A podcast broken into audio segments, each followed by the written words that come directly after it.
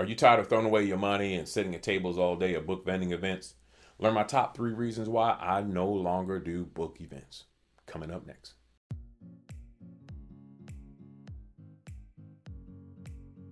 Hey, welcome to the Indie Author Pro Show. I am your host, Ryan C. Greene, founder of Indie Author Pro. And I want to thank you for joining us. Make sure you go ahead and click the subscribe button now. Go ahead and subscribe to the channel. Yep, I'll wait. Go ahead. All right, you got it good. Click the subscribe button. It doesn't cost you anything to subscribe. that way we can also help and grow our channel and, and share this information with other great authors just like you. Also, share the, the, video out. You can go ahead and click the share button and share it with your uh, network as well.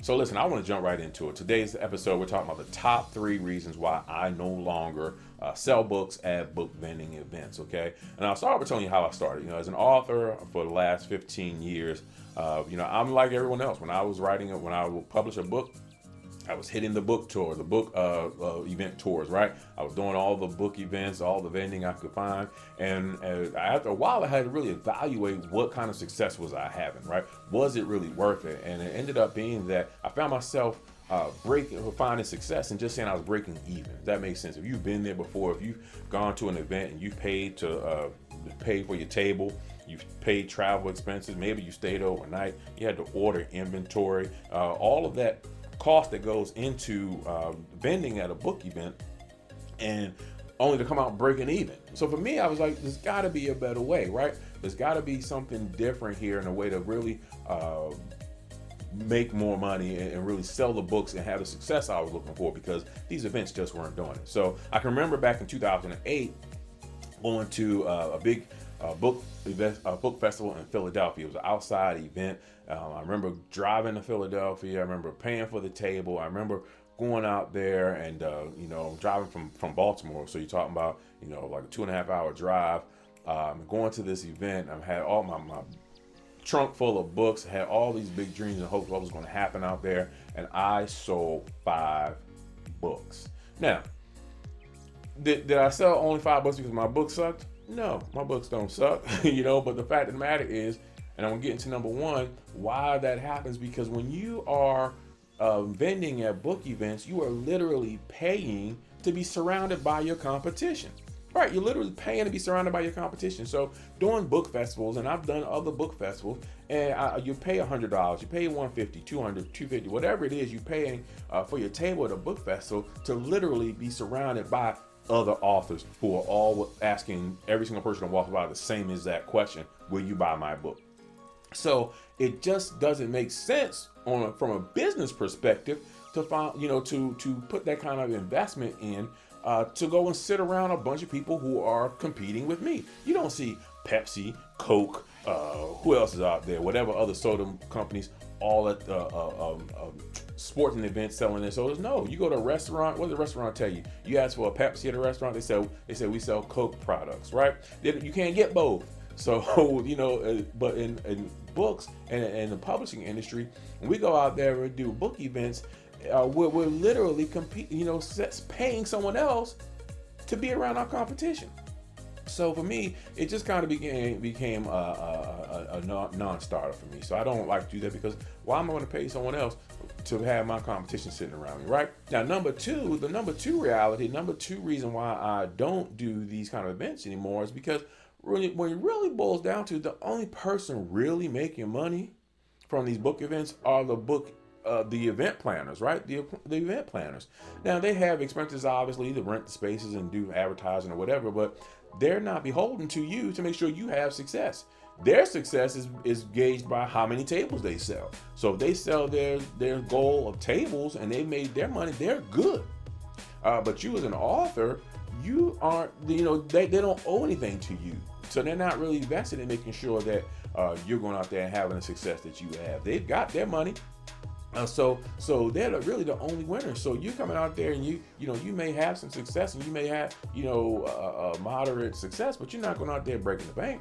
You're not going out there really uh, doing uh, big big numbers of, of, book sales. Okay, so uh, that that's number two because you really got to think about who's winning here. If you're not winning, and we're talking about business, if you're not winning and you're not really creating profit and revenue, you got to ask yourself, is there a better way?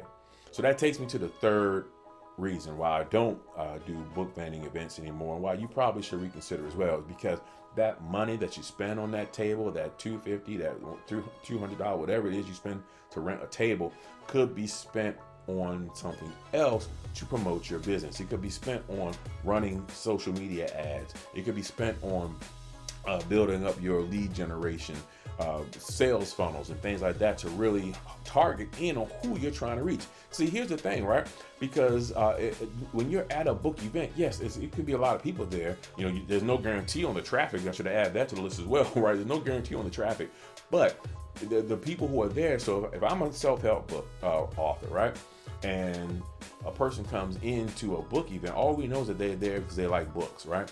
We don't know if they want self help. We don't know if they want children. We don't know if they want adult fiction. We don't know if they want educational books. What is it? So every person coming in is not your target audience. So, but when you are building a, uh, a sales funnel, when you're building lead generation, or when you're running paid ads, you can target those ads to go to to your uh, desired client, your desired customer. So that money, that 150 that you can put on a Facebook ad or something else like that, you know, that's that's money well spent. That you know anyone who sees that they're only seeing you in the message and they're only seeing your message and if they uh, if they come in you're able to get that information. So here's the thing like when you do book signing events someone may come in your book table and they look at your stuff and they walk away. You may take email addresses but most people aren't going to want to give you email addresses. They're not trying to buy your book. All right but when you have a sales funnel in place and the sales funnel is different than just a web page saying buy my book.